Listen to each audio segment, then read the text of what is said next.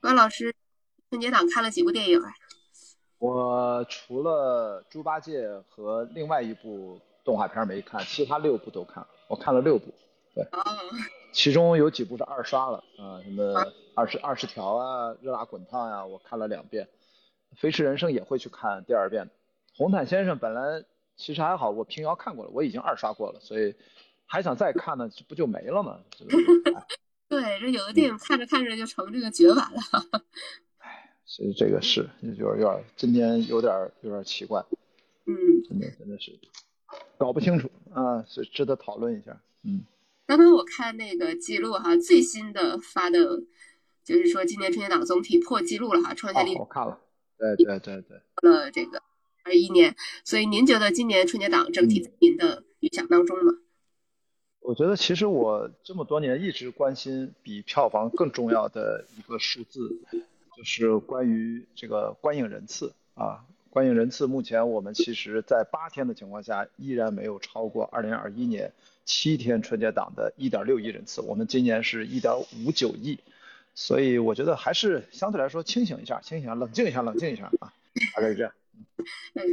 好，欢迎王律师，欢迎翠翠哈。然后我们今天人齐了，呃，先跟两位电影领域的好朋友来聊一下我们最新的事件吧。就是今年一共八部电影，其实九部哈，我觉得八部电影，一半儿的电影都撤档了，这个真的是历史罕见，最低的还不到一百，这个可能是八十多万，最低的八十多万，其实还有更低的。你们知道有部电影叫《破绽》吗？不知道。初期才上映，对。呃，对，翠翠先来吧。最初我们的预期是今年的春节档可能会要踏空，但是为什么会觉得踏空？就是当初会觉得春节档整个片荒比较严重，类型又比较单一，又缺少视效大片，所以呢就就出现了红毯先生跑到了这个呃春节档。那姚太阳呢？你看就是最初分线发行没有流产的时候，姚太阳的策略是绑定《熊出没》啊、一起要二十二个点。那么你看等到就是最终整个流产之后的排片的话，摇太阳是大概是七到八这样的一个排片，它最初是要十二个点，它其实是比熊出没要的点还是少，熊出没是要十个点，但是熊出没要十个点，它是有底气的，就是你你你肯定会甚至比十个点更多，所以它这样绑定的话，它对于摇太阳的这个这个排片的率的这个这个呃效益就会好很多，但是现在流产了，就导致它这个策略就失效了，所以他现在选择离开，我觉得也是呃能够接受、能够理解的吧。所以我觉得总体而言，还是因为今年的春节档出现了偏荒，然后贺岁档也出现了偏荒，连续出现了偏荒以后，才导致这样的情况。如果比如说啊，做个假设，今年的春节档如果还有，比如说《流浪地球三》，有什么这个呃《唐人街探案》，有什么《封神二》，有什么《志愿军二》，那我相信现有撤档的四部电影当中，可能有三部都不会来，可能只会撤一部。那就不会出现了八撤四这样的一个这么壮观的一个场景啊。以后网友大家就说，那电影市场就乱套了，大家都上一下试试，说不行就撤，啊，就这么玩就不行了。呃，关老师怎么看呢？嗯，八撤四我我跟连城、易翠，我们俩我补充一下，我觉得他讲出了从一个视角，我换一个角度来看，其实我们更多的可以理解这种非常冒险和放大风险的撤档行为。什么意思呢？就是他再上映的时候，他要继续追加宣发费，实际上继续追投对这个电影的投入。难道他们就一定有那么信心要搏一个更好的一个未来吗？这是一个不确定的。那么为什么要这么做？是因为我要补充连城一岁他刚才没有提到的一个点，这次撤档的时机是在第七天，它跟去年的中国乒乓不一样，他已经看到市场的七十多亿的票房已经被瓜分完了，已经到了末期，他们撤和不撤其实没有多大实际意义，现在撤搏一个追加第二次宣发成本的一个机会，如果不撤。他们的票房至少对于两个重磅电影《红毯先生》和《姚太阳》就会截止在一亿上下，这个局是死的，所以他们想让这个局早死还是晚一点，追加成本冒更大的风险搏一个未来。那么宣发方他们两点是搏了这个未来。至于那两部动画片，我觉得那两部的心态我不是很了解，因为一部只有八十多万的票房，另外一部只有三百多万，所以在我看来，作为主流电影，我是忽略不计的。这是第一个观点。第二个观点呢，我突然觉得不是片荒那么简单，而是我们的从上游引导了下游的观众，我们整个社会的消费的审美的取向在趋于单一化，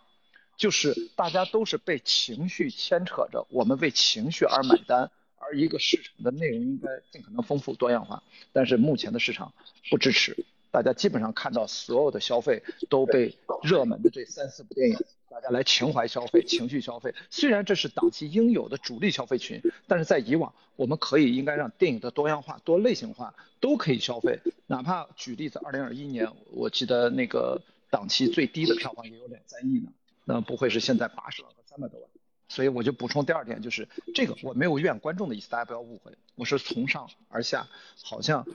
慢慢的从。呃消失的他，孤注一掷，大家都是一种情绪消费，都是一种恐惧心理，好像这个才叫娱乐，这个才叫商业。实际上这个是比较单一的视角。那这个我觉得更多的应该是创作者上游，我觉得更多的反思，因为观众最后给他这个选择就这么多。那既然就这几部片子，我就选我大过年喜欢看的呗。那观众没有毛病，所以我这是补充补充这两点。嗯，好，先说这么多。嗯，呃，然后薛之谦是第一个不带这个。道歉，而且非常铁的去反驳，而且引导自己的粉丝去用这样倒射的方式，然后去支所谓的支持电影哈。呃，可以说说对于这次印象的，呃，对于薛之谦这次的一个印象吧。然后说最早的评社的，呃，你们对最早对评这个词的认知是来源于社测正式的汉语用词，就是我们一开始玩笑的词，然后后来变成我们通用的说法了。我，我们先回想一下，我们今天为什么做这个直播，它的原点是什么？其实是因为薛之谦发了一条长微博之后，最重要的是在央视六套在前面已经有了一个反对在影院里面拍摄屏幕上的不文明行为之后呢，在央视的十三频道新闻频道又邀请了一个也是这样的法律专家来进行了普法，好像为这些从法律角度上好像给出了一个新的读解。导致后续的事情开始逐渐走向失控，所以结合刚才王军律师说的这么多，在我看来，这件事情从头我们要确立一个出发点，就是真正在影院供应的情况下，你作为观众去拍摄屏幕这件事儿，并不需要从法律角度去跟他讲道理。我觉得这事儿其实可以不用聊法律，这就是一个不。文明行为，这就是一个违反公共道德的行为，需要大家互相督促、互相监督。这个共识，我们花了很多年在逐渐的形成，变得越来越好。这一次呢，因为一个重要的明星人物和他后面有很多他的粉丝，可以无视这样的不文明行为，然后刚好拿到一个好像是在法律明文条款上或许啊有一些漏洞，成为自己的一个把柄。一个画饼，好像觉得为自己的行为合理化，导致了让很多更多的人会觉得这个事情你好像越走越偏，我们才会有今天的直播。所以我个人不建议把这件事情啊涉及到什么样的侵权，因为并不是生活当中所有的事情，我们一上来就要先谈法律。法律其实是很不容易讲人情的。我们在一个人情社会里面，这件事情公不公道，这件事情合不合理，这件事情是否违反公共道德？我就像白开水一样，这件事情不应该把它搅浑。我觉得像薛之谦和他很多的跟随者、粉丝正在把这汤水搅浑。我个人希望从清澈的角度来还原一下这一点。我觉得要给央视十三频道的那个节目的编辑，我是提反对意见的。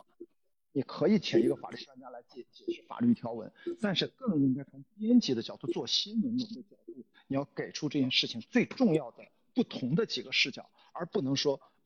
在影院里面拍摄屏幕，我们就用它是否违法这件事情唯一的视角来讨论，讨论的太偏颇了。它其实就是我发了一个微博，我说明明我们在这儿聊随地大小便不合适，结果突然有一个人说随地大小便不违法，然后这帮人就嗨了，这都哪跟哪？所以我觉得在电影从业者的视角和普通观众的视角，就是我买了一张电影票。你的这种行为，拍摄屏幕的行为，大声讲话的行为，踹桌椅板凳的行为，让自己家熊孩子乱跑的行为，都属于影响了其他消费者正当的权益的不文明行为，违反公共道德，我们就予以谴责，就这么简单。不要聊什么法律，你爱侵权不侵权，我作为。电影观众，我不在乎，你不要打扰我看电影，就这么简单。至于一些特殊的场次，Taylor Swift，或者说一些影迷，比如封神的影迷互动场，那个叫另说，那是个案。但是大概率的情况下，我觉得前面聊那么多法律，其实就被薛之谦和他的粉丝带了节奏。我觉得我们应该占主体，我们讲道德，讲文明，讲公共道德，讲行为的这样的对互相彼此的影响，讲的是消费者权益。先说这一段，我觉得这是我一直在这个问题上立足点，这也是电影人从业者应该发声这一点就够了。我们并不需要电影人去给大家，就是搞搞复杂了，所以简单的事不要搞得太。好，我先说这个，今天连陈一岁怎么说啊？嗯。嗯，对我非常非常认同关老师的这个观点，因为这件事情根本就不需要上升到法律层面，它本身就是一个不文明的行为。所以我们为什么昨天很多的这种电影博主、电影媒体会觉得非常的荒诞？因为在大方向上这件问题根本就没有讨论的必要，因为它谁是谁非是非常清楚的。那么，但是我相相相对的要说一个逻辑，就是大家为什么会提《电影产业促进法》第三十一条？为什么会有所谓的涉嫌违法这样的一个说法？这是一个劝导别人不要不文明的一种策略，就是我故意把这件事情说的严重一点，让你产生了一点点的这种畏惧的心理。那我可能借在一个想拍不想拍的说，哦，这可能会违法，那我就不拍了。这其实是劝导的一个策略，而不是说我真的就是说指定违法。你看某一些粉丝，他会到处在评论区啊，那你去报警吧。那你去报警吧，他都是用这种口吻去反驳，其实就是因为我们只是基于劝导的策略才提到所谓的涉嫌违法，提到电影产业促进法第三十一条，哪有那么容易的违法，哪有那么容易就是说，哎呀，去抓大家去评摄拍个照片就可能，对不对？这是第一个，第二个就是说，呃，我们其实。大量的电影博主，其实包括电影媒体人、资深的影迷啊，在这个电影节或者说很多的这种观影的场合，也会所谓的当电影警察，就出警，哎，劝别人不要去拍，对不对？然后我们其实内部也会有小小的分歧，分歧是在劝的方式上，有的人要大声喝止，就是要大声的去骂他，觉得要矫枉过正，这样效果。有的人叫要小声提醒啊，就因为你大声喝止也在伤影响到别人嘛，就小声提醒。但这说明什么？说明我们只是在劝导的方式方法上会有一些差异，但是我们在大方向上都是要劝别人。所以我非常赞同方老师，就是现在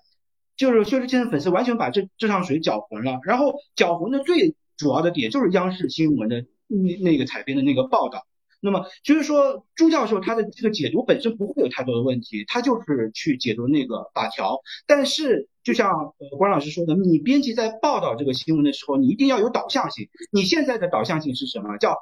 法律没有盗摄这一说法，把它当做关键词，当做标题放在了这个新闻的主要的内容。那现在它这个潜台词是什么？法律当然是没有这个盗摄这一说法。那么法律没有盗摄这一说法，这个说法就不成立了吗？不存在了吗？不能使用了吗？法律文书它是词海嘛，我们都甚至还会发明一些词汇，那这些词汇是不能用，就不能表达了吗？不是呀。然后它没有盗摄这一说法，那么盗摄这一说法就成了就是可以容忍的、正确的、可以包容的一个性质了？不是呀。那现在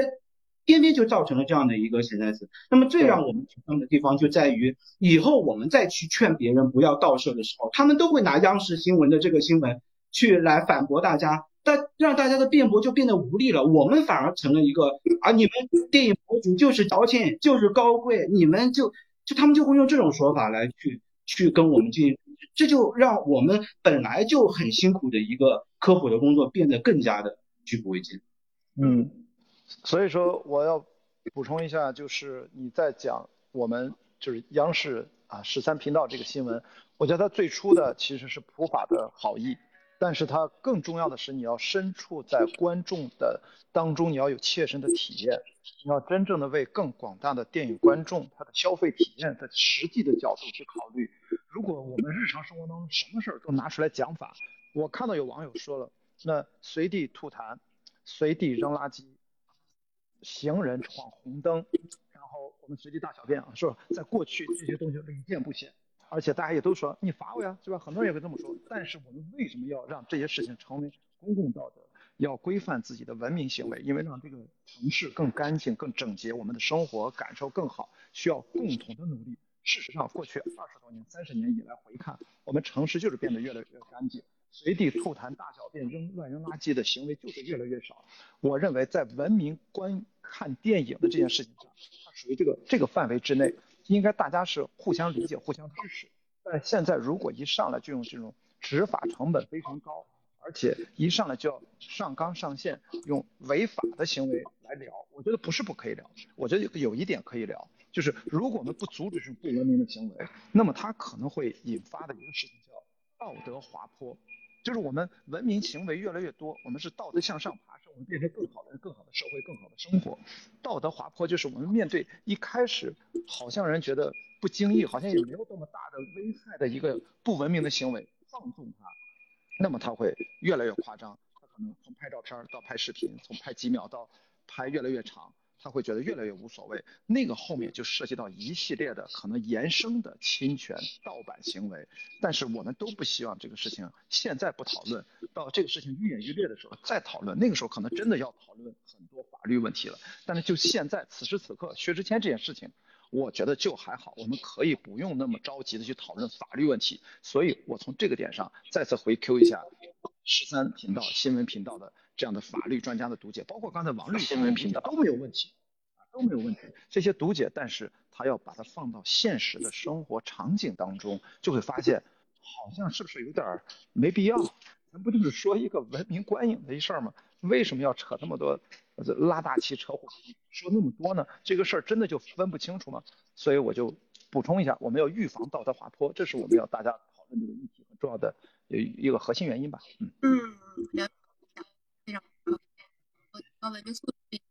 漫长的过程哈，一开始也也没有这个意识，因为我觉得背后说明一个什么原因呢？就是呃，其实现在中国观众平均每年观影次数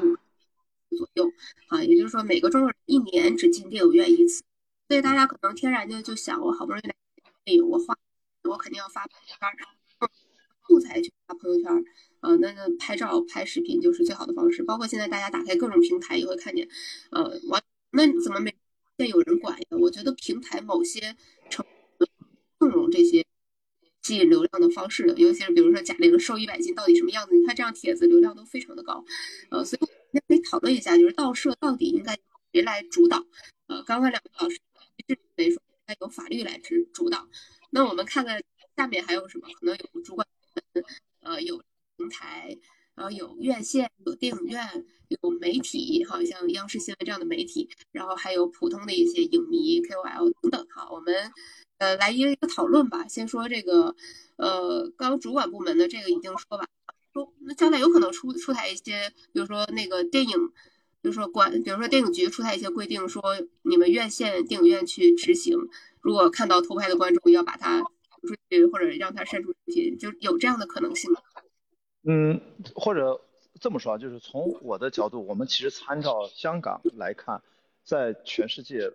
就是明令禁止在影院观影过程当中对着荧幕拍摄，这是很多国家和地区都有。中国目前刚才律师专家也说了，其实我们法法条是有，我只是说我们先不用讲这个角度，我们讲的更这个角度，我们谁是真正的实施禁止的主体性？我认为影院是首当其冲。它的位置比片方还要靠前，为什么呢？因为我是影院的消费者，我不是直接这个片方的消费者。片方是把片子授权给了影院，影院进行卖票，我跟影院是一个消费者和被消费的这样的一个合同关系。如果我认为我的消费权益受到了损害，第一责任人其实应该找影院。所以未来我觉得这个事情更多的我们需要影院端他们来配合，就像分级，就像观影指导。中间最重要滩头阵地，包括在影片前面都要。现在很多影院都已经有了，有一个观影的提示，不能大声讲话、打电话，也不能来回乱跑，包括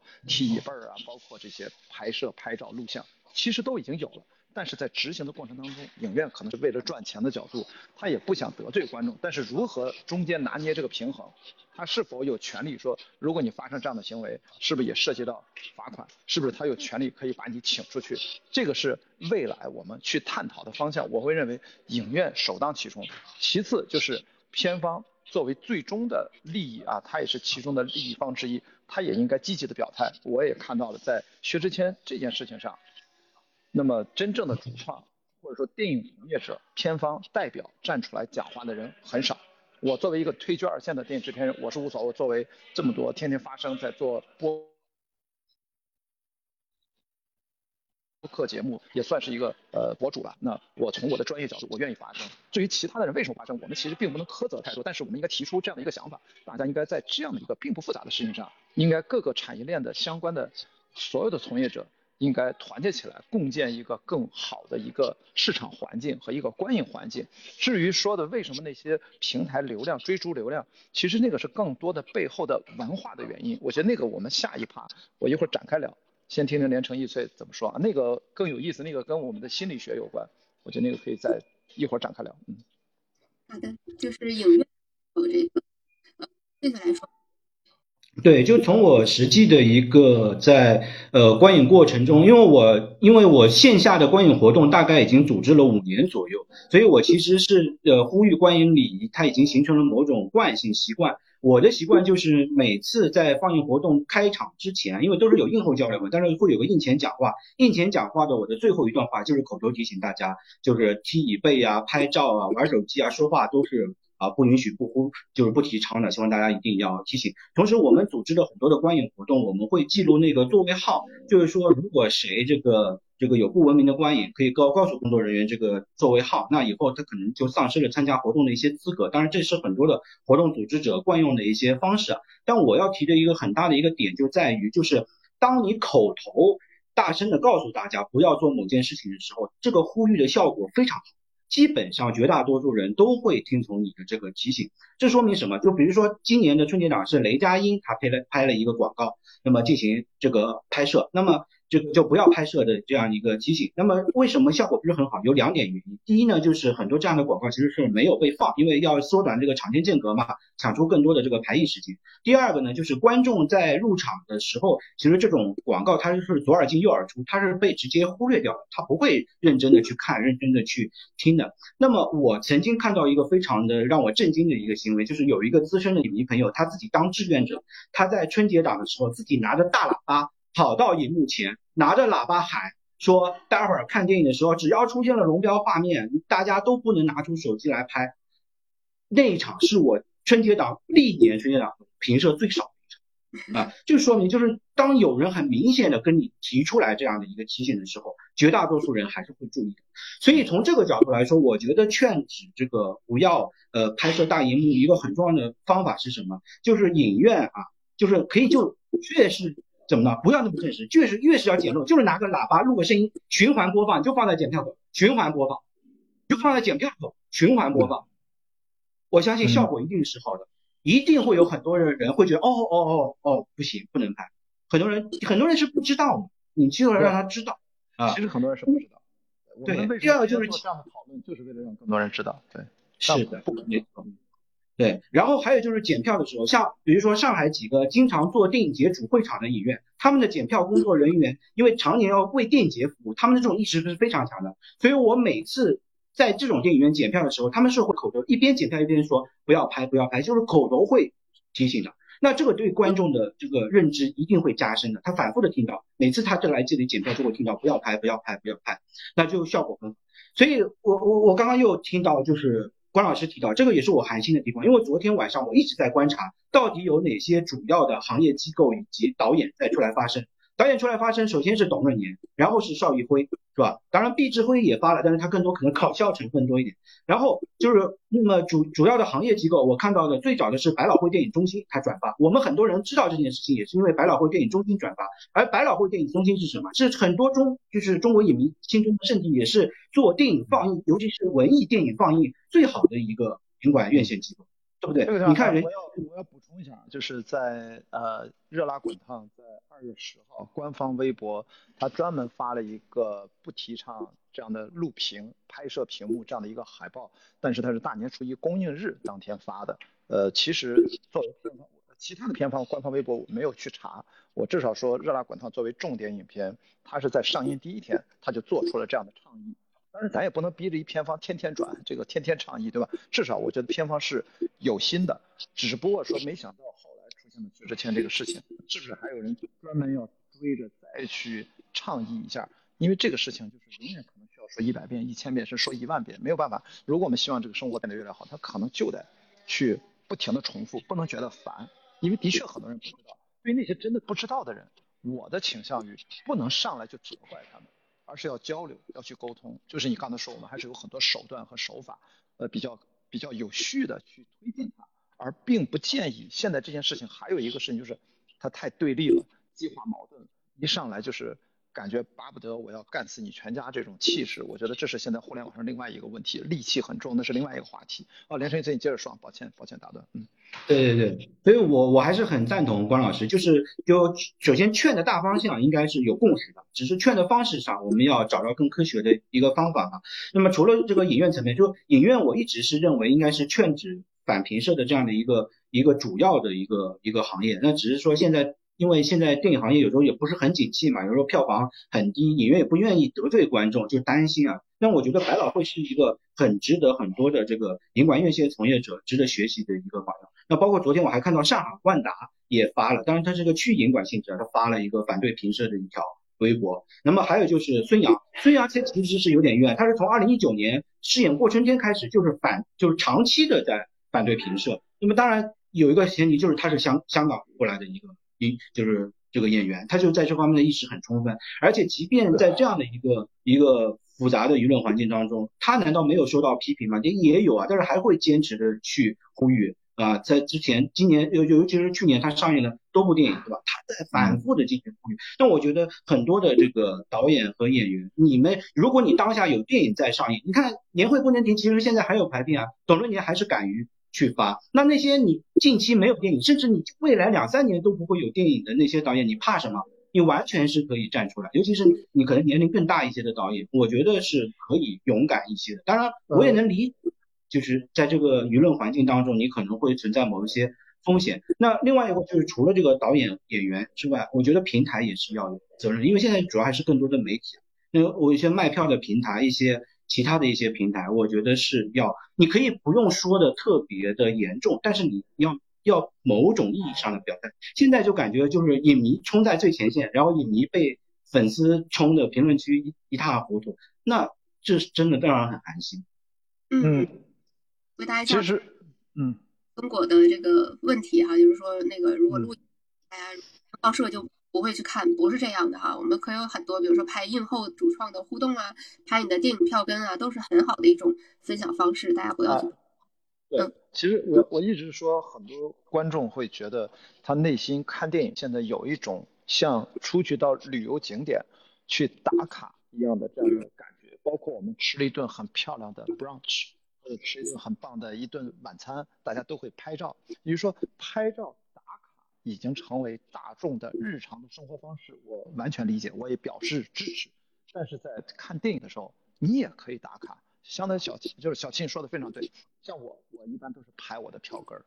然后同时你可以网上找对应的你喜欢的宣传物料的官方的海报，配合你的票根儿，我觉得已经完全可以起到打卡的作用。那个打卡非要对着屏幕拍，证明我在这里。其实就是个自我存在的证明的感觉和意味是很重的，这个需要大家在进行一个消费场景上，毕竟和你买了一份菜，上了一个一桌子很漂亮的餐，我对着自己的菜拍，你是不会影响到邻桌吃饭的那个人，但是你在影院里面，你对着屏幕拍，你就影响了整个在跟你一起看电影其他人，同样跟你花了一样钱的消费权益，所以所以我们就觉得你可以打卡，但是打卡。你可以拍票根儿，你可以把你猫眼淘票上的买票的电子票，你不打印出实体票，你可以截图我在什么影院几排几座，我在这场，你看我来了，这都是你打卡的东西，并不需要对着屏幕拍呀。所以我就觉得，就是我理解打卡消费现在是一个日常生活当中谁也逃不开的一个生活习惯了，因为移动互联网要发社交媒体，但是你如果要对着荧幕拍这个事儿，它就是从光亮上、从声音上、从举止行为上。对整个观影过程是一个打扰。如果你自己今年为什么在春节档发酵这个事情？因为春节档是让很多一年就进一次电影院的人都进了电影院，他们是没有普通认知的观影礼仪，也不讲究的，所以才会让这个问题发酵的很明显。所以我觉得这个事儿就是要讲道理，还就是要不同的行业各个角度，比如说售票平台买票都要通过那什么买，百分之九十几的售票的那那能不能？跟呼吁平台，在一些明显的呃公益广告的形式，你有开屏广告，你有首页广告，你有各种位置，你只要买票的过程当中，甚至它生成那个二维码的时候，你都弹出一个广告。记得要看电影的时候文明观影哦，这个东西你他买一次买一次电影票，他每次都接触到，这是现在最后一步临门一脚，我觉得这是有效的推广，你也不花平台什么钱，这是公益广告呀。影院已经在尽力在前面加贴自己的小片儿，但是我觉得连城一直说的对，把那个去掉，干脆荧幕上写三行大字，是吧？看电影拍摄屏幕低人一等，不讲文明，你就大海报堆那儿放个什么，不要放什么广告，就放这个，我觉得可能都更有效。然后再加上喇叭在那旁边喊，你看的谁拍？大家觉得我拍，我就低人一等，你就这个东西。就是有的时候你得上点这种小心思、小手段，挺搞笑的。大家毕志飞搞笑，那我们也可以搞笑嘛。我们并不用要激化矛盾，现在我觉得这网上激动辄就激化矛盾是很吓人的。所以我们今天这个讨论，我们是我们是尽量啊把这个矛盾给它平复掉。但是该批评薛之谦这事儿，我觉得他第一个长微博不知者不怪也就算了，我们批评的是他之后的反复的回应和他身边这些粉丝不顾是非黑白。就在这整体的去，甚至炫出更多的拍屏幕的照片，这就引发了我说的道德滑坡的可能了。呃，这个在发酵，而且往非常糟糕的方向发酵。这个我就就要不停的讲。至于同行，我觉得这个话题就不好展开了，因为大家不愿意多说话。当然不只是因为这件事情不愿意多说话。那我就问连城一村，你见着哪个导演、哪个片方对行业的，别说行业的问题，任何的社会问题，大家现在都不愿意讲话。所以我没有觉得这件事情有什么，他们不讲话有什么特殊。这个我再补充一句啊，不要不然咱就区别对待了。哎，你们平时不讲话，怎么到这事，呃呃，到这事儿你就要讲，这个就有点怪。其实我觉得那是更大的一个话题，大家现在在网上发言变得越来越难了，好吧？我就也是就是说到这儿，就不展开了。好，丰富人有很多呃很有趣的建议哈，我觉得片方真的应该进来听听，可以做点，比如说纪念票根哈，然后漂亮，但是上面有烟。就是看电影不要拍照，就最直白的话和告诉大家，拍的能呃把关键记住。然后刚刚两位都提到业内人发生的这个事情哈，去年的春节档有部电影都是呃发布声明的，其包括一些电影哈，就有个严防道路盗。结果到了今年，好像因为《热辣滚烫》有亿的需求，所以就是他是呃在年初一就提着名字提出这一。然后再就是像孙杨这样的香港演员，他这方面意识非常强。但其他，风口浪尖、人生二内哈，一个沉默的态度。这个，呃，可能刚刚光老师说了，我们确实无法去苛责他们更多。可能作为影迷来讲，会有一点小失望。呃，对不对？连呃，连成一岁有什么要补充的吗？对，就是我我我特别想要讲的一点，就是这次因为央视新闻，我觉得最让我失望的地方就是它后面完全可以补一段，就是它补一段，就是就是前面都不用改，就是后面补一段，就是说是虽然不违法，但是它不文明。那么我特别想要补充的一点就是，除了反对评审，我们其实反对的观就是就是不文明的观影行为其实是有很多啊。你像我喜欢就是坐第一排，甚至 IMAX 厅都坐第一排。我周围的朋友都是会感到诧异，怎么会坐第一排呢？其实除了我我要快速转场这个一个原因之外，还有很多原因，就是很多人迟到，很多人迟到。你知道电影院迟到，它其实非常的打扰别人观影。我记得有一次我在上海国际电影节看这个呃叫一个人一个陌生女人的来信的时候，我正好坐在过道，然后它是个千人厅，大概有一百多人迟到。然后就导致我前面二十分钟，我基本上就是看不到画面了，一直有人从我旁边走过，一直有人从我前面走过。然后因为那次经历之后，我就喜欢坐前排，因为我坐到前排的话，迟到的人其实对我的影响就会小很多。所以我有时候就是说。呃，法律没有倒射这一说。那法律上，电影产业促进法都没有规定什么迟到，都没有什么规定不能在影院吃麻辣烫，不能吃烤鸡，都没有规定啊。难道这些行为就值得提倡、值得被鼓励、值得被包容吗？都不是。所以我们反对评社，这只是不文明观影当中的一环，也是比较严重的一环。那其实所有的我们都都反对。你像这次春节档，我在看的时候，我就闻到了。非常刺鼻的这个烤鸡味，真的有人在电影院吃烤鸡啊？因为那会儿正好是中午，他可能觉得饿，他就买了，然后放包里就带进来了。然后我旁边一看，我说他们不仅是烤鸡啊，他们感觉就是就是来这儿吃午饭，就是就是就是一家人，然后每个人捧着捧着，然后吃到一半大家交换，然后换着菜吃，我都看傻了。就味道非常的大，他自己可能吃的很舒服，但是对我的伤害其实是非常严重的。所以，所以从这个角度来说，反对评社只是整个大议题当中的一个议题。然后我们其实在借助反对评社，是倡导整个文明观音，这是一个更大的议题。那很多人现在就只纠结这个，我们是只反对评审，我们是反对一切不文明的观音。嗯，是的，是的，嗯，然后这一次薛之谦，薛薛之谦是有粉丝。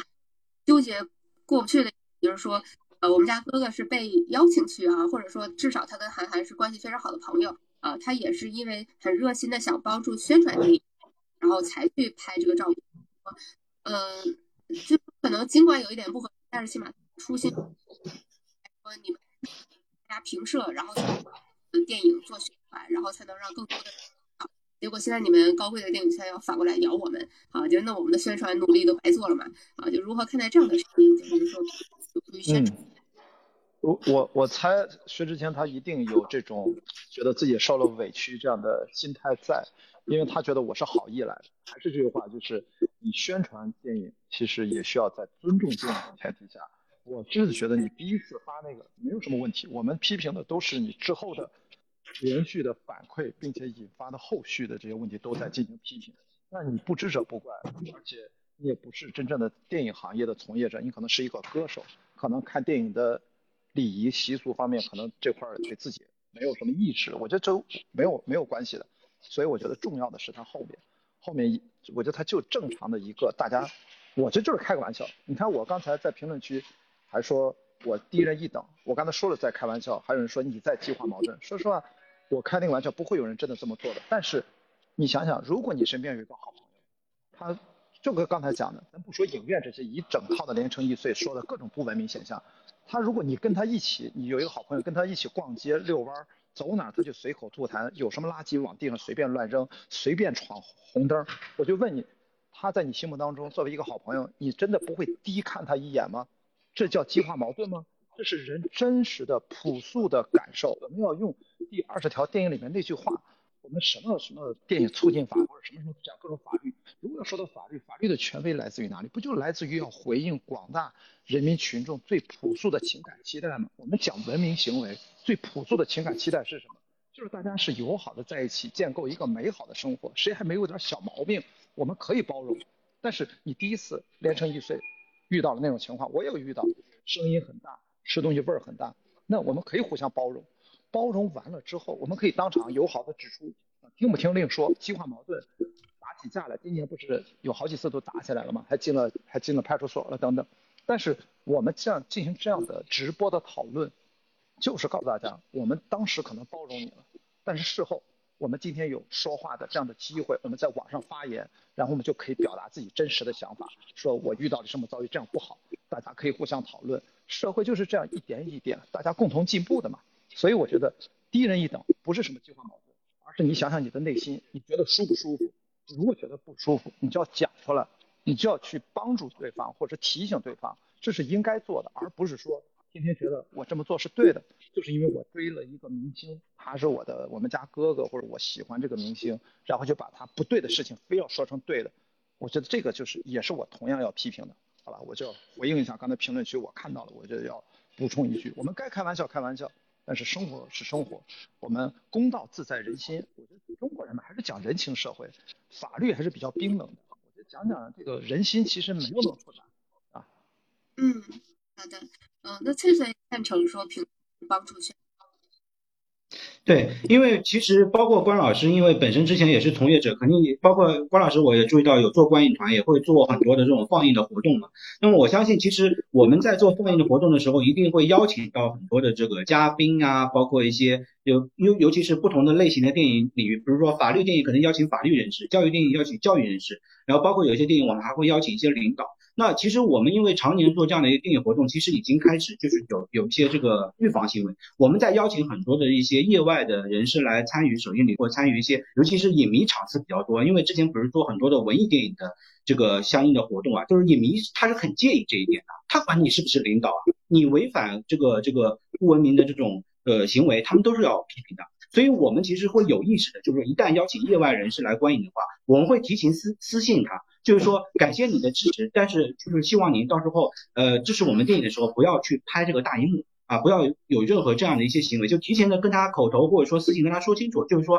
因为这场会有很多的这种呃影迷群体，他们是非常非常介意这种行为的，那么他们就可以避免产生这种啊。激化矛盾的这种情况了，那么他可能一开始拍的时候，哎，这上面有我们机构的一个一个名字，我想拍一下留念，这种心态本身是可以理解的，只是说，呃，这种行为它可能会造成一些大家的一些争执嘛，所以我觉得我不反对，就是片方他邀请各种业外的人士，包括歌手啊等等等等来到首映礼，或者说呃邀给他呃通兑券让他去看等等看这个电影，这没有任何问题，但是你最好在邀请的时候啊，你尾部或者头部备注一段话。就到时候啊，请你可以有各种方式支持我，但千万不要去拍大荧幕啊，因为这种行为呢是在业内是不被认可啊，是绝大多数观众，对对对，你就提醒一下，那这样就我觉得就就效果好很多，因为我们以前就真的就是就是非常担心这种情况会发生，真的是每个挨个口头会提醒，那效果也是挺好，嗯。嗯，就刚刚关老师提到激化矛盾四个字哈，呃，就是说这些偏方为什么不敢像翠翠说的这样去提醒大家不要评射，是不是可能也是担心说这样反而可能会有些？我觉得，我觉得就是面子。我觉得在我看来，因为我在我作为偏方工作这么多年，将近二十年，我们参加那么多活动，因为我也主持了，我作为偏方，我主持了这么多发布会啊或现场观影会，我们都会直说但说无妨。现在我不知道是执行的具体工作的人可能。出于尊重，不好意思，就是一个面子的问题。因为，因为我一直在说，我发了几条微博，我很奇怪，我在评论区会看到，我真的觉得奇怪，说，哦，关老师这么刚，就是那个刚，我没有觉得我很刚呀，我其实生活当中是一个很客气，只是我说话比较直接而已。我其实比较友好的跟大家讨论，这个刚，在我没有任何的觉知的情况的前提，就是因为我认为这是一个公共道德的常识。就是刚才看到那个评论区，有人说了。公共空间的文明不是以某个人舒服为前提，我非常同意。我觉得应该是以大多数人。我现在不相信在影院里面的观众的舒服，大多数人是觉得可以接受对着屏幕拍照的。我不相信，我现在相信的是大多数观众就想踏踏实实看一个电影，这是少部分观众的行为。那么在公共道德目前当下的范畴，还没有把白的说成黑的。如果以后看电影的公共道德变成了你在影院里面爱干嘛干嘛。那我就包括吃东西，包括各种部分行为都无所谓，那叫公共道德。我们进入到了另外一个时代，到那个时代我们到时候再说。现在我还没有认为进入那个时代，所以我甚至都不同意这个标题叫“盗摄元年之后如何看电影”。我觉得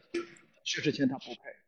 他不配凭他一己之力就可以确立什么元年。我个人完全不接受，我要漠视他，我就觉得这是一个小小的波澜。我们还是要把传统的公共道德的认知通过讨论传播出去，让最好是鼓励更多人表达自己内心真实的想法。我相信大部分人虽然是沉默的大多数，他们内心有杆秤，但是他们需要表达出来，让还在这些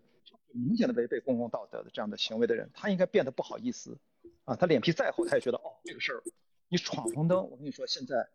特别在上海，我现在人在上海，你在上海试试一些重要的交通口，它有摄像头的。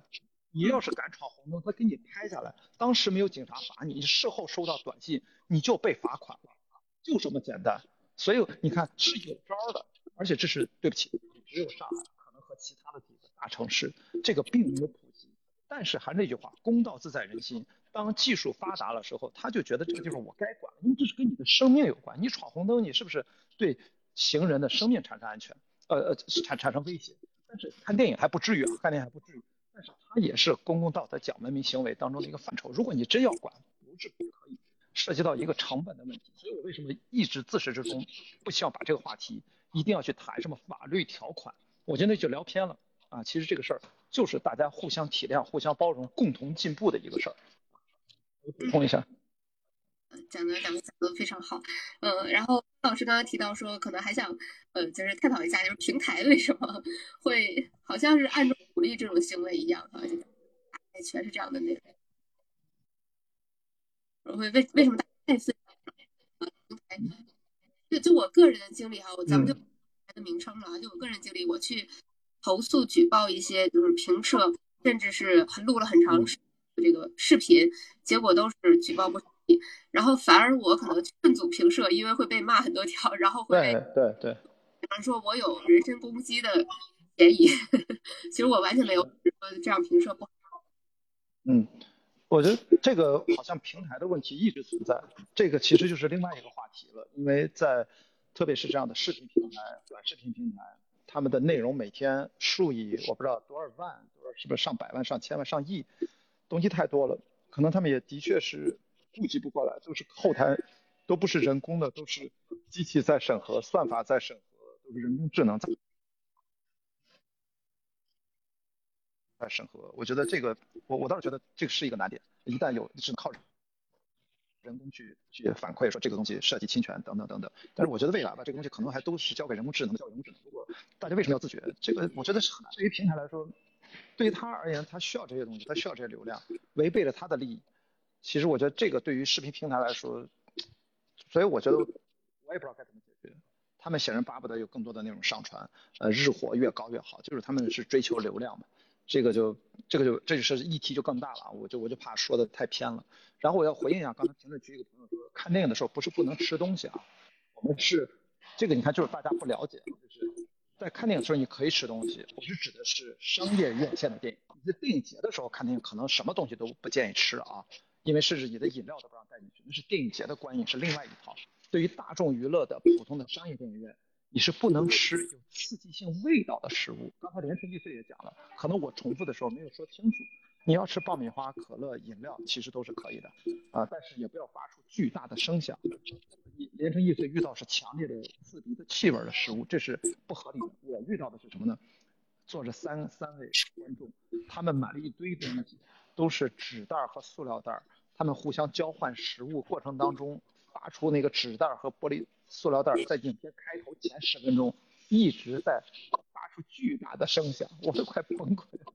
好吧，就是说这个东西你看就是就具体情况具体看，好吧，其实大家不要理解说，我这这主流商业院线看娱乐电影的时候，你是可以吃东西的，也是可以喝东西的，但是你不能吃刺激性气味的食物。这个放之四海，基本皆准，全世界商业影院都是这样。但是注意，有极个别的。高端影院，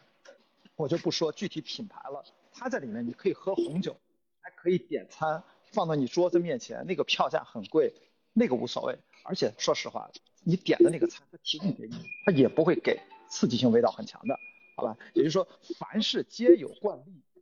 皆有个案。我们暂时先讲的是惯例啊，都有个案，特殊情况，到时候具体看，好吧？嗯嗯，好的，谢谢。就我我我是希望平台能够有更充分的这种社会责任的担当性啊，因为你损失的流量其实也是相对有限的。其实你要从手段上，因为现在 AI 技术这么发达，其实就是我们发现，其实某一些内容其实它可以定向限流的，对吧？它通过某一些东西定向限流。那平社的，就是每一个重点档期的重点电影，就是那些电影。那么你其实你像国家版权局每每年都会在重点档期、重点电影会发布一个告知，就是说这些就是版权保护的时候，我会加大力度。那平台也是啊，这些电影在平射的那些画面，尤其是尤其是视频啊，画面就可能还相对好一点，但是尤其是视频，那就应该限流。如果是平射的视频都能上到什么热榜啊，什么排名前几啊，那就说明平台不作为嘛，因为这都已经上到热榜了，你你不做 AI 了，你肯定是编辑能看到，你这种东西你应该把它撤掉，你就应该限流。该让它传播，你也不用删它，也不用封它，你就给它限流就完事儿啊，你就不要让别的人刷到它。但我觉得这个在技术上不会有太大的难度，而且在流量上也不会有太大的损失啊，因为你完全可以运运营其他的话题，运营那些其他有流量的话题，那些合理的那些东西。所以我觉得在这方面是完全是可以做的。然后我我要想补充一下，就是很多人说我拍一下照片啊，我注意一点，我屏幕亮到调到最低，我就不会影响到别人，这是你。一厢情愿，你可能不一样。我举两个例子，第一个就是我当时就是刚刚有有看到一个博主有分享，我看了就是遇到过完全一模一样的经历，就是很多人就是我刚刚提到，就是片名是平射重灾区嘛，很多人都要等这个片名，但片名不是一开始就出来，它是要可能五分钟十分钟才会出这个片名，甚至有电影它没有片名，甚至有电影不出片名啊。如果有一些好好莱坞电影大家可以看，它是不出片名。那么那些人想拍片名，他是会怕自己拍的不完整。早早的就打开了照相机，然后就等着，就举着，就一直等。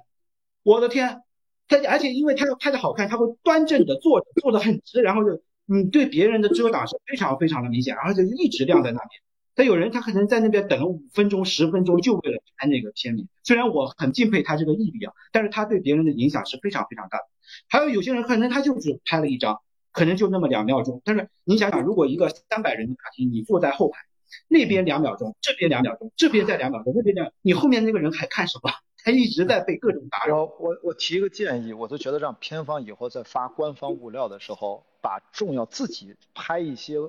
单独的。自己找一个单独的影院拍，对着荧幕拍一些官方的拍片名啊、重要场景啊，然后发到所有的豆瓣上那个剧照那一栏里面，大家上那下载，用统一的官方版本，不要去影院拍了。你们其实就要那么一下，你并不用非要迷信自己手机里面拍的那一张。你你觉得啥，我觉得实在不行，我觉得片方你出这种招儿都行。你们不就是想来打卡吗？对吧？嗯。你不要拍，我们替你拍好了，就是看着就像在影院拍的，就那样，而且比你拍的清楚多了，是吧？这不对，哎，就馊主意啊，馊主意，真没辙。有那么那么好的摄影师拍过的风光照，但是大家还是要坚持用自己的手机拍一个很难看的照片一样，这个就是人的心理，就必须是对对对对，这个这这这个真的很难，但是就是要靠多说，因为我相信这种关于文明的事。连成一最举这个例子，就像什么呢？就像我们吐痰，我可以找一个花园，找一个这个花盆，我吐在那里面，反正也没人看见。我丢垃圾可以丢不到一个墙角里面，你看不见，是不是也是丢垃圾？这道理是一样的。要不就不要随地吐痰，你要拿着卫生纸或者怎么给包好了扔到那儿。你要不就真的投到垃圾箱里面。其实就是你怎么拍，躲着拍，其实还是拍。咱讨论这事儿，除非你告诉我说，我觉得可能评论区我不知道有没有人刚才提到说。拍不拍是我们决定的，我从来没有说过。这个不该拍平射这事儿，绝对不是咱们几个人来确定的，这是一个人心所向。除非有人站出来说，亚迪，这个我觉得在电影院里面拍屏幕，这个才是人心所向，就不应该有人管。哎，那我觉得有人敢这么说的话，我觉得就可以 battle 一下，就可以讨论一下。我们今天这个讨论还是前提默认大家这事儿不合适干，你之前可能不知道，那我们可以从。啊，国外啊，国内啊，历史啊，各个行业的角度来分享一下，其实就是不应该干这事儿。那你知道了，那如果你没干，那你得过自己心里那一关。你过了自己心里那一关，反正至少过不了像我这样很多观众心里面那一关，大家就会产生矛盾冲突了。那到时候影院里面肯定还会有人会劝你的，你也不要觉得奇怪，因为这个事儿就不该干。好吧，就是他是不是一定要上升到法律，那就是另外一回事儿了。你对吧？你只是涉嫌涉嫌侵权，涉嫌可能违法，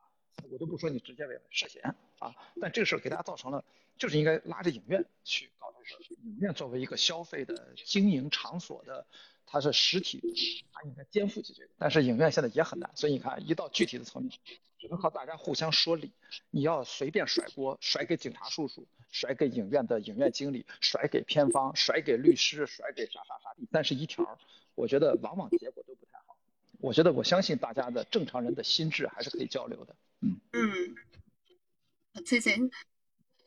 对，就是我还是会觉得，就是这次可能就是，尤其是一些呃影迷啊，或者说电影博主啊，他可能会有点沮丧，会有点丧气。但是我觉得，嗯。就是不用太太就是自暴自弃吧。虽然包括我们提什么倒热元年，更多的是一种调侃，是一种讽刺。其实本质上我们还是反对这个不文明的一个观影的礼仪嘛。但我觉得就这一次，包括小庆啊、关老师，包括我们这次做这样一个直播，吕李来组织啊，新浪来呃做这样的一个一个倡议，本身就是一个行业担当性的一个体现嘛。那我肯定我非常支持关老师这样的说法，薛之谦不配。他不配，因为他一个人，他就颠覆了整个社会大众的共识，颠覆了整个文明观影礼仪的共识。这个共识是不可能被一个人被颠覆掉的，因为这个共识是必然存在。这也不是说中国的共识，这是全世界的一个共识。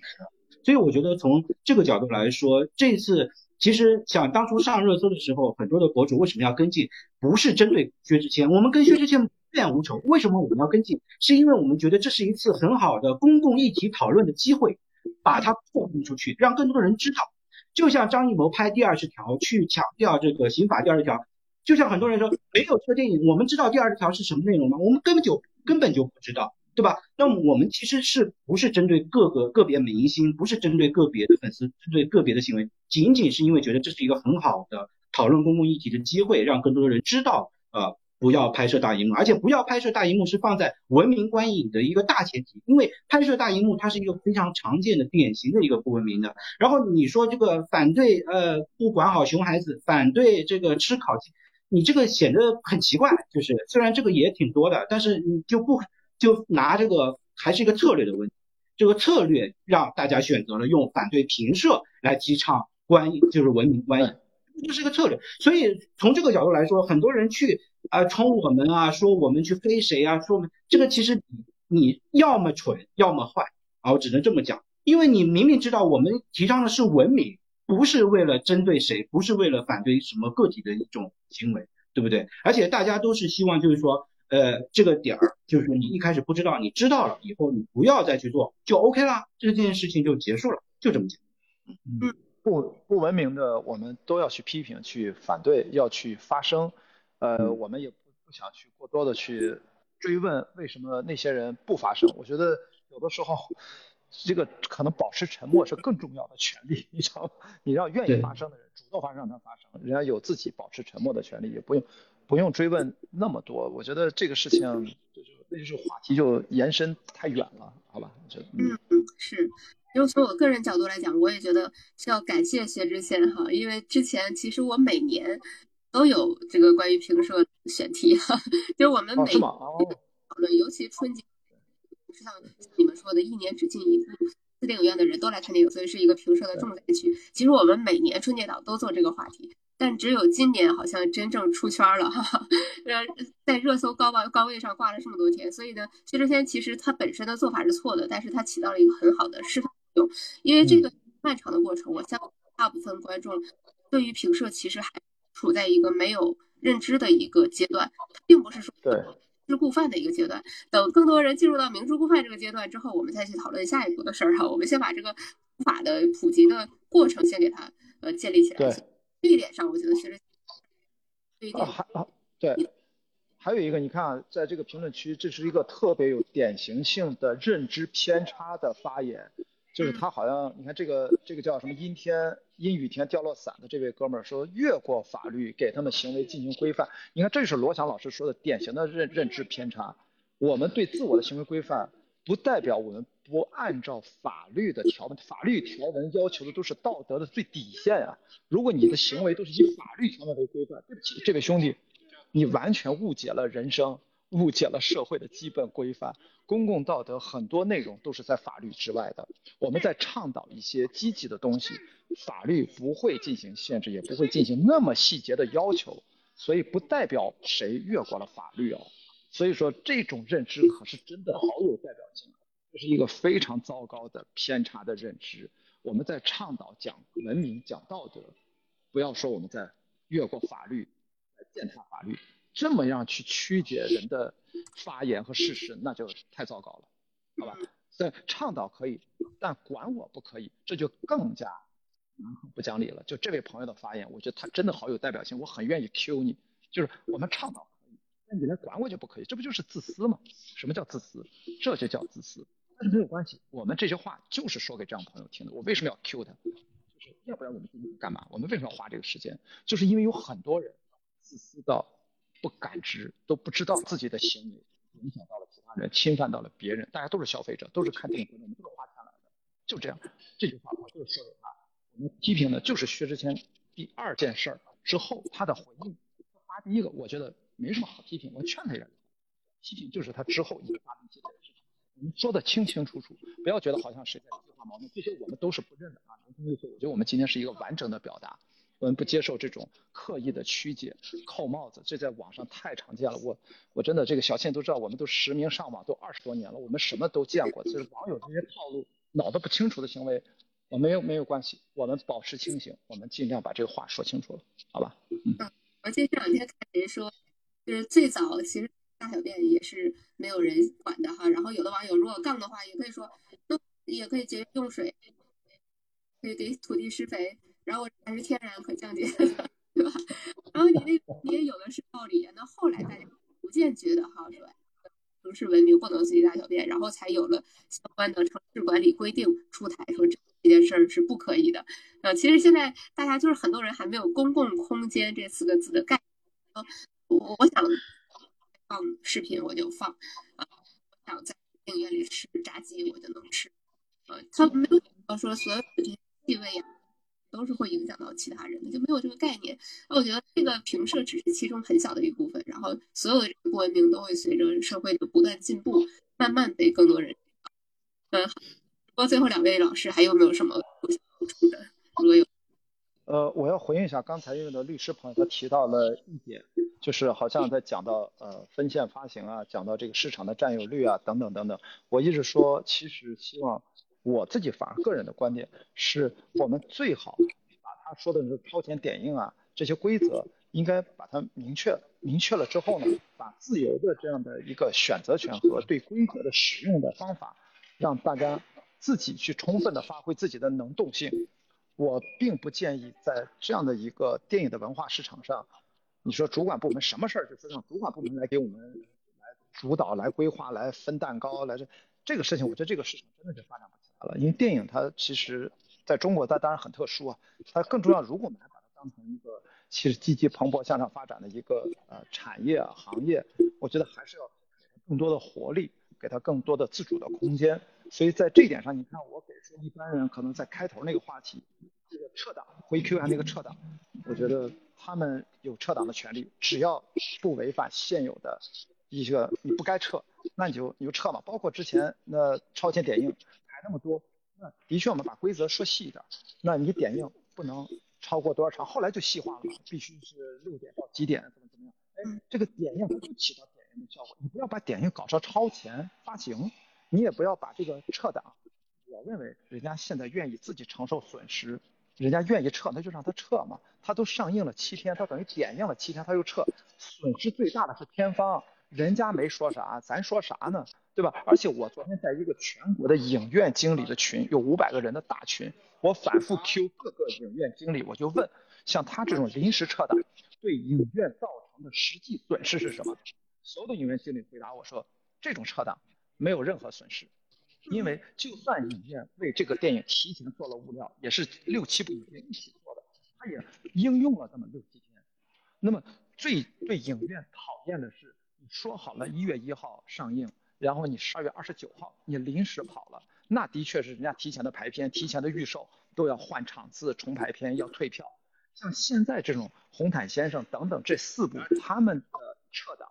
他们不对影院造成任何影响。本来你就没几场，本来你也没有什么预售，也不存在什么退票的问题，也没有什么单独的宣传物料，影院为你做的，那你撤了就撤了吧，你还腾出来影院。的更多的空间给到其他的电影，所以影院是没有任何意见的。所以你看，就是我们在评价这个撤档的时候，我更多的思考它背后的系统性的问题，到底是为什么？好像只有四部电影，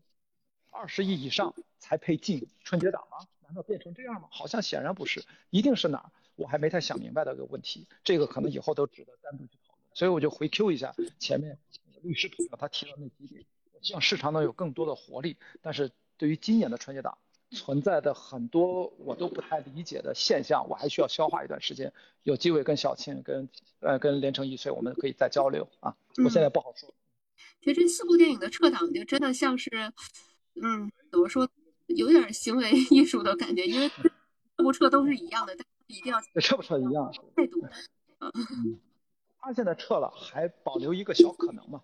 就是万一口碑真的好。不管搁到哪个档期，再捞个一个亿、两个亿、三个亿，谁知道呢？但是你要知道，那个钱不是白得的，你还要再是否你还跑不跑路演了呢？你还追不追加宣发成本了呢？你难道就以为你裸发，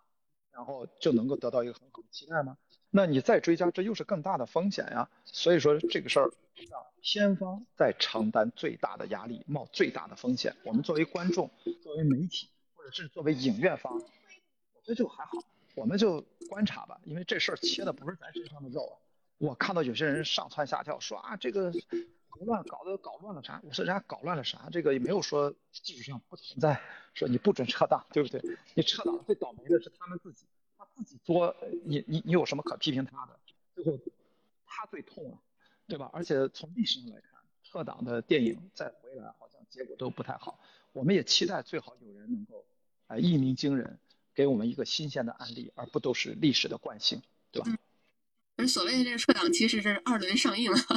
对对对对对，其实等于是二轮上映了，他他都七天，等于全看了。我都说盗版的问题，理论上是不是你你这个是偏远的问题，一系列的问题太多了，还有成本的问题，所以能做出这样的决定，我相信他们深思熟虑，可能也不得不啊做出这样一个决定。我们表示理解吧，因为那都是聪明人，人家背了几个亿的债，红毯先生公示那是四个亿的成本总投入，这是上市公司公告的。我们替人家一个四个亿的作品掏啥心呢，难道他们不比我们压力大吗？对吧？嗯。好的，谢谢谢。对，首先我非常赞同关老师的一个观点，就是有时候我们看到市场上的一些比较。不常见的一些行为，比如说大规模的点击，比如说突然集中的撤档，不要上来就是说扰乱市场秩序。首先你要观察一下它到底实质上它背后的逻辑及造成的后果是什么。如果它没有造成什么特别严重的后果，你就说它扰乱市场秩序，这个其实是呃虚虚空打法。所以我觉得另外一个就是整个行业的规范，包括法条的制定，它一定是有滞后性的。你不能上来就定得很死，那就市场就没有活力了嘛。不能动不动就上来要要关。就是就是就很家长的这种作风，那这个市场就好，就有时候就是呃，我觉得好的这种领导政府部门，他也就是当有一个市场行为的时候，他先观察看看到底往哪个方向发展，如果确实很偏了，那我就规范一下。如果你上来就把它限定死了以后，因为你自己不是产业人士，你不知道它应该会怎么发展会更好，你反而断送了各种可能性，所以可能性还是要让它保留。其实很多人说撤场之后，尤其是。公开放映撤档之后，再也没有成功的二次发行的案例。我是希望能够出现成功发二次发行案例，因为这个其实是反而有好处的，有好处的。所以就是说，这个就展开就是另外一个话题。然后回到这个今天的直播的主题来讲，我我想分享两个点。第一个点呢，就是我们在坐高铁的时候会听到这个有广播提醒大家，就是不要外放这个。这个你的短视频，包括也有列车长在巡车的时候会提醒那些外放的短视频的先生不要就在外放了。然后呢，后来我就注意到，连像上海的地铁站、地铁车厢，它也会开始循环播放这样的一个声音啊，提醒大家不要外放这个短视频。说明什么？就是它其实跟我们反对评社有什么差异吗？不，不是，就是提醒不要不文明吗，对吧？然后它也是慢慢的循序渐进的。呃，就就就你想想，那种说高铁上或者说列车上不文明的行为上的热搜还少吗？也是非常非常的多，也是引发了巨大的讨论。也有些人觉得上纲上线了，对吧？那就是一个发发展的曲折的迂回的过程。所以我们我觉得反对评社它也是一个发展的曲回的迂折的一个过程。但是我们作为真正爱电影的、真正公共社会的一个文明人，我们肯定是抱定这样的一个坚持的方向继续去做。所以。最终我想要说的就是，也许很多人像我一样气愤、伤心、难过、沮丧，但是我们不会改变我们倡导文明观影礼仪的这个大方向。未来我在任何相应的场合，我还是会表达一定要文明观影的一个大是的，是的。我我非常支持啊，就是说真的，我没有抱着刚的心态来表达这些内容，我真的就觉得这就是常识。我们抱着善意来跟大家沟通，把我们作为行业的从业者，或者是有一些观影经验，我们认为这个事情是怎么思考的，就是平常心的、不厌其烦的、耐心的，然后给大家交流，仅此而已。所以我没有觉得我要去刚谁。至于薛之谦，我也说了，批评他批评的很清楚，从哪开始我觉得没关系，从哪开始我觉得要批评你，就这么简单。这个事儿我觉得是要直白的说出来，没事，我我内心我内心没有任何波澜。这需要我再说第二场，我就说第二场；需要我说第十遍，我就说第十遍。没有办法，这就是要有人去讲这个事情。嗯。